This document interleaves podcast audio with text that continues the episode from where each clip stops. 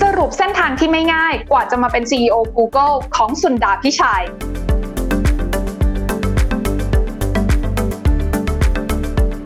ถ้าพูดถึงชื่อของสุนดาพิชัย หลายคนคงจะรู้จักกันดีในนามของแม่ทัพใหญ่แห่ง Google แล้ววันนี้เขาคือหนึ่งในบุคคลสำคัญของวงการไอทีของโลกใบนี้เลยทีเดียว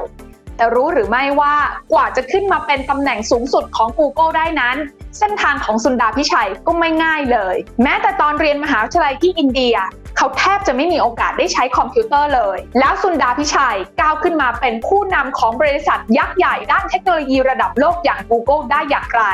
ลงทุนแมนจะเล่าให้ฟัง ลงทุนแมนพอดแคสต์ลงทุนแมน ลงทุนในความรู้ และนี่คือลงทุนแมนจะเล่าให้ฟัง สนับสนุนโดยแอป Blockdit อยากได้ไอเดียใหม่ๆ ลองใช้ Blockdit ซุนดาร์ พิชัยเติบโตมาจากอินเดียตอนใต้ในอพาร์ตเมนต์เล็ก ๆ กับครอบครัว แม้ว่าตอนนั้นนะคะเขามีฐานะที่ไม่ค่อยดีเท่าไหร่ แต่ตัวเขาเองก็พยายามเก็บเงินไปซื้ออุปกรณ์ต่างๆ ที่เกี่ยวกับเทคโนโลยีมาทดลอง และเมื่อมีเวลาว่าง เขาก็จะอ่านหนังสือแล้วก็หาความรู้อย่างไม่หยุดหย่อน หลังจากที่เขาเรียนจบปริญญาตรีด้านวิศวกรรมโลหะการที่ Indian Institute of Technology k a r a p i l หรือ IIT ในประเทศอินเดีย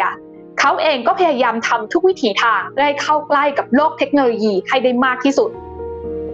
ซุนดาร์ พิชัยมีความเชื่อนะคะว่าเทคโนโลยีนั้นสามารถช่วยให้ชีวิตทุกคนนั้นดีขึ้นได้ค่ะ ซึ่งในเวลานั้นเขามองว่าการสร้างชิ้นส่วนอิเล็กทรอนิกส์น่าจะเป็นจุดเริ่มต้นที่ดี และเขาก็เห็นว่ามหาวิทยาลัยสแตนฟอร์ด คือที่ที่จะทำให้ทุกคนนั้นเข้าถึงโลกของคอมพิวเตอร์ แล้วก็โปรแกรมต่างๆ ได้อย่างง่ายดายทำให้เขานั้นตัดสินใจสอบชิงทุนเข้าไปเรียนปริญญาโท สาขาวัสดุศาสตร์ที่มหาวิทยาลัยสแตนฟอร์ดค่ะ และเขาก็ทำได้สำเร็จ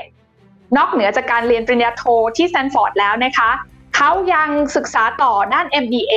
จากวอร์ตันมหาวิทยาลัยเพนซิลเวเนีย ซึ่งก็ถือว่าเป็นโปรแกรมการเรียน MBA ที่โด่งดังอันดับต้นๆของโลกด้วย เมื่อจบการศึกษาเขาก็ได้เริ่มต้นเส้นทางการทำงานของเขา โดยการไปเป็นวิศวกร ในบริษัทพัฒนาอุปกรณ์ชิ้นส่วนอิเล็กทรอนิกส์และก็ไปเป็นที่ปรึกษาในบริษัท m c k เคนซี่ที่ขึ้นชื่อในเรื่องของการให้คำปรึกษาด้านธุรกิจระดับโลกนั่นเอง จากประสบการณ์ที่คุณสุนดาพิชัยเนี่ยเขาได้มีโอกาสทำงานทั้งในสายวิศวะ แล้วก็ในสายการให้คำปรึกษาทางธุรกิจนะคะทำให้เขาเห็นภาพที่เปลี่ยนไปค่ะ ราะคำตอบใหม่ที่ได้ มันไม่ใช่แค่เรื่องของเทคโนโลยีที่ต้องมาจากการสร้างชิ้นส่วนอิเล็กทรอนิกส์เท่านั้น แต่สิ่งสำคัญก็คืออินเทอร์เน็ตต่างหากที่จะเป็นเทคโนโลยีที่สามารถเข้าถึงชีวิตของผู้คนได้มากที่สุด และนี่เองค่ะ จึงเป็นจุดเริ่มต้นที่ทำให้สุนดาพิชัย ตัดสินใจมาสมัครงานที่ Google ในปี 2004 ในตำแหน่ง Product Manager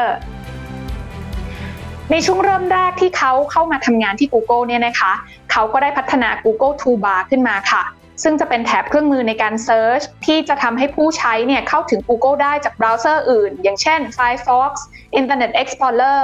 เพราะว่าเขามองว่าไอ้เครื่องมือในการ Search เนี่ยอีกหน่อย Microsoft ซึ่งถือเป็นคู่แข่งคนสำคัญของ Google จะต้องลงมาทำสิ่งนี้แน่ ๆ และหลังจากนั้นไม่นานสิ่งที่สุนดาพิชัยคิดก็เกิดขึ้นค่ะ เพราะ Microsoft นั้นเปิดตัว Bing ซึ่งถือเป็นเครื่องมือ Search Engine ใน Internet Explorer ซึ่งช่วงที่เปิดตัวเนี่ยก็ต้องบอกว่ากระแสเขามาแรงมากนะคะ แล้วก็สามารถแข่งขันกันกับ Google ได้ไม่ยากเลย จากเหตุการณ์นี้ค่ะทำให้ซุนดาร์ พิชัยนั้นตัดสินใจใหม่ แล้วก็เลือกที่จะสร้าง Google Chrome ขึ้นมา เพื่อที่จะเติมเต็มระบบนิเวศในการ search ข้อมูลของ Google ให้ได้มากที่สุด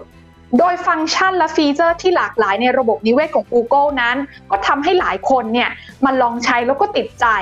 จนทำให้เลือกที่จะเอา Google Chrome มาเป็นเบราว์เซอร์หลักของเครื่อง PC ของแต่ละคน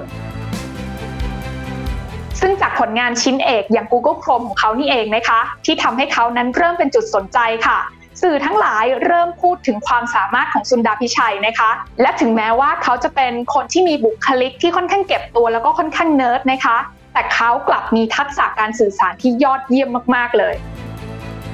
สุนดาพิชัยนั้นนะคะสามารถแปลงข้อมูลที่ยากๆ มาอธิบายให้ทีมฟัง แล้วก็เข้าใจได้อย่างง่ายดายค่ะ อีกทั้งเขายังเป็นคนที่ค่อนข้างใส่ใจรายละเอียด แล้วก็ผลงานของทุกๆคนนะคะ แล้วก็มักจะชื่นชมทีมงานอยู่เสมอ แม้ว่ามันจะเป็นแค่เรื่องเล็กๆ น้อยๆ และนี่แหละค่ะก็ส่งผลให้ตัวของสุนดาพิชัยเอง เป็นที่รักของทุกๆ คนใน Google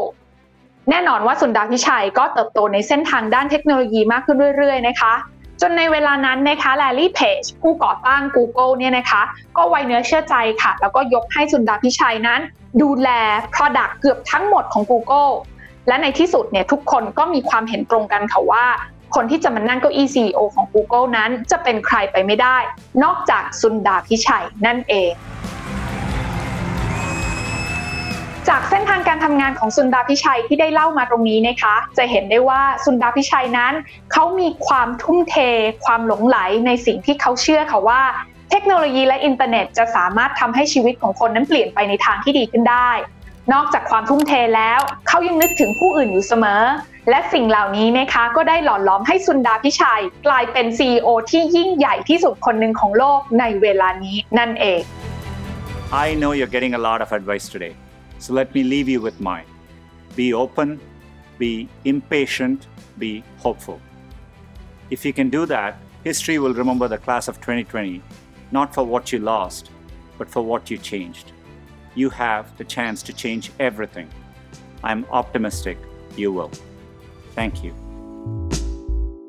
กดติดตามลงทุนแมนพอดแคสต์ได้ทุกช่องทาง ทั้ง Spotify, SoundCloud, Apple Podcast, Podbean และ b l o k d i t